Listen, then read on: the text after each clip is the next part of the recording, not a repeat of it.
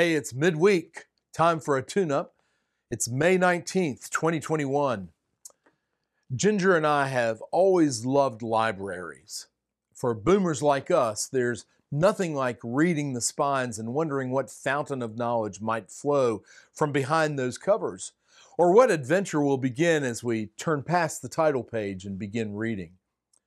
We're thankful for all the libraries we get to visit, public libraries, and the library in our house scattered over various bookshelves upstairs and down.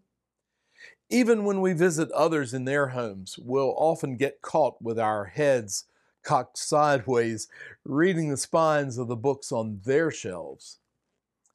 Of course, today, in our more tech savvy world, libraries are increasingly visited through a Kindle or via a Google search. And this is true for the very best library in the whole world, the Bible. Many refer to the Bible as a book, and after all, it is physically a book. But the truth is, the Bible is a small library. It's a collection of 66 books written by 40 different authors in three languages Hebrew, Aramaic, and Greek. God authored the Bible, it is the Word of God. But God wrote it through 40 authors over a period of some 1,500 years.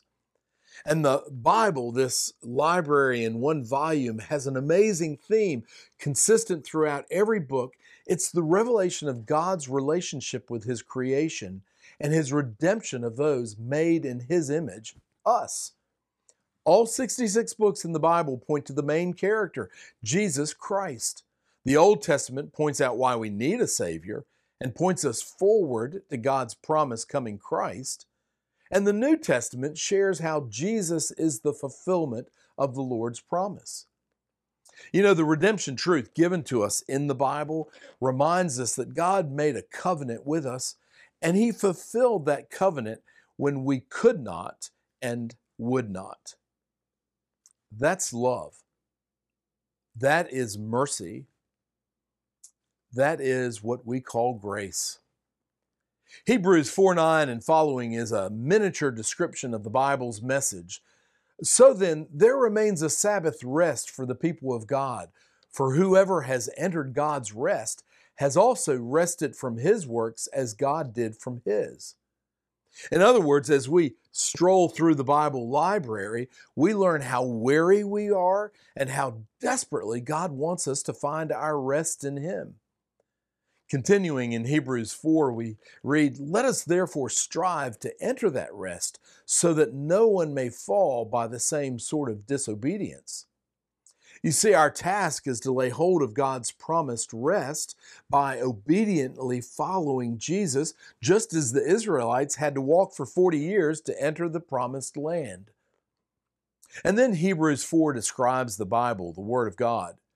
For the Word of God is living and active, sharper than any two edged sword, piercing to the division of soul and of spirit, of joints and of marrow, and discerning the thoughts and intentions of the heart. We see then that the Bible, the library, the Word of God deals with the entire person our soul, our spirit that hangs always between life and death the strength of our physical bodies, the very thoughts in our minds, and the emotions of our hearts. What a library this book is!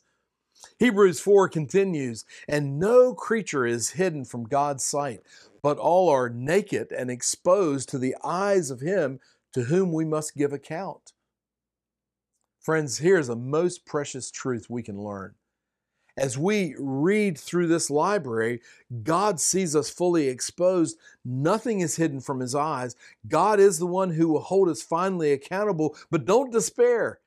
He gives us great hope, and we read it here in his great word, echoed throughout the Bible. His love revealed on page after page after page. God said it like this through the prophet Jeremiah. Thus says the Lord The people who survived the sword found grace in the wilderness. When Israel sought for rest, the Lord appeared to him from far away. I have loved you with an everlasting love. Therefore, I have continued my faithfulness to you. I have loved you with an everlasting love. This is the love we discover as we read our way through the greatest library in the world, the Holy Bible. I pray you find time often to read in this library, whether in a volume like this or on your phone or from the verses you've hidden in your heart. And never forget, God loves us. Hey, see you Sunday in worship, and in the meantime, visit the library, the Bible.